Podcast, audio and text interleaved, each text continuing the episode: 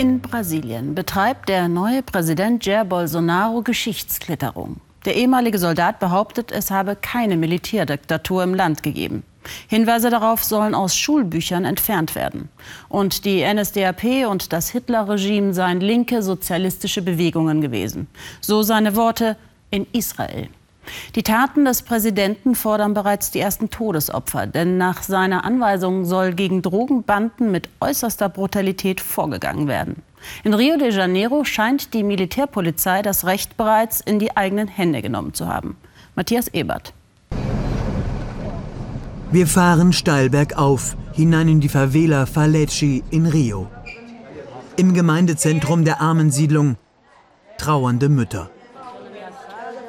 Die Bewohner sind zusammengekommen zu einem Krisentreffen, vor allem Mütter wie Tatiana Carvalho, deren Sohn vor wenigen Tagen von der Polizei getötet wurde.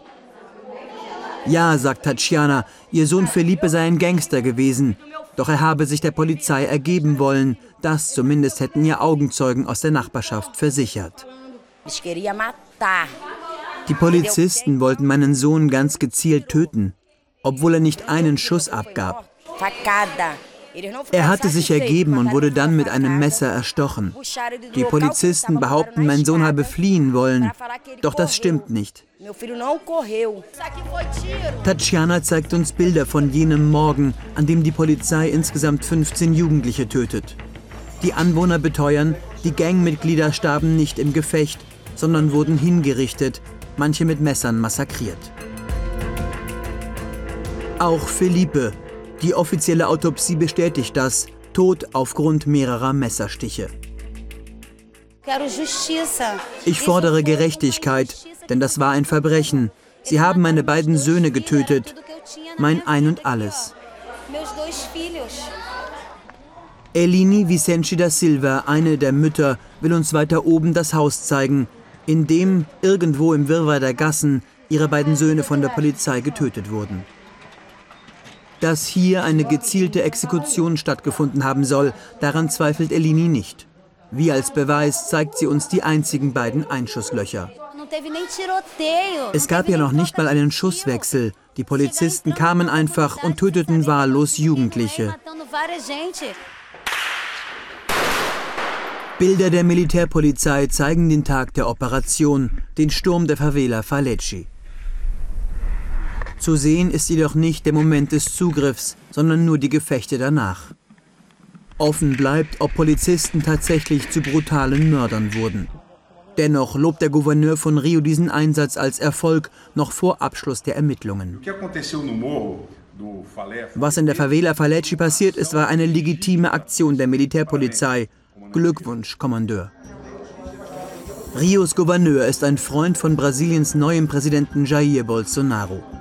Der Rechtsextreme hatte den Wahlkampf dank scharfer Töne für sich entschieden. Ein Polizist muss Verbrecher mit 10, 20, 30 Schüssen töten und dafür einen Orden erhalten. Zurück in den Favelas von Rio. Hier berichten Einwohner, unter Bolsonaro greife die Polizei immer härter durch. Von diesem Polizeigelände aus sollen mittlerweile sogar Scharfschützen auf Einwohner zielen, genauer gesagt von diesem weißen Turm aus. Ihr Ziel, bewaffnete Kriminelle aus weiter Ferne töten. Joao Luis arbeitet für eine Menschenrechtsorganisation und kritisiert diese neue Härte. Es gibt Fälle, wo die Scharfschützen Waffen mit anderen Objekten verwechselt hatten. Dadurch sind Unschuldige gestorben. Die hatten keine Waffen bei sich, sondern einen Wagenheber, einen Regenschirm oder sogar nur eine Popcornpackung. Joao trifft jemand, dessen Angehöriger wohl von diesem Turm aus erschossen wurde. Die Person will anonym bleiben, aus Angst vor Racheaktionen der Polizei. Alle Unterlagen deuten darauf hin, dass hier ein Unschuldiger Opfer von Polizeigewalt wurde. Die Polizisten fühlten sich autorisiert zu schießen. Denn sie haben ja jetzt den offiziellen Befehl von ganz oben, vom Gouverneur von Rio de Janeiro, dass sie töten sollen. In drei Monaten sollen bis zu zwölf Menschen durch Scharfschützen erschossen worden sein. Der Leiter der Militärpolizei von Rio bestätigt uns gegenüber diese neue Taktik. Scharfschützen kommen im Geheimen zum Einsatz. Und zwar an den Orten, wo unser Protokoll eine Notwendigkeit dafür sieht. Auch die Bewohner der Favela Falech berichten von Scharfschützen, die über ihren Dächern stationiert sind. Zum Krisentreffen der Mütter ist auch ein Vertreter der Staatsanwaltschaft gekommen. Die Angehörigen fordern, dass er für Gerechtigkeit sorgt und den Polizeieinsatz aufklärt. Zumindest das.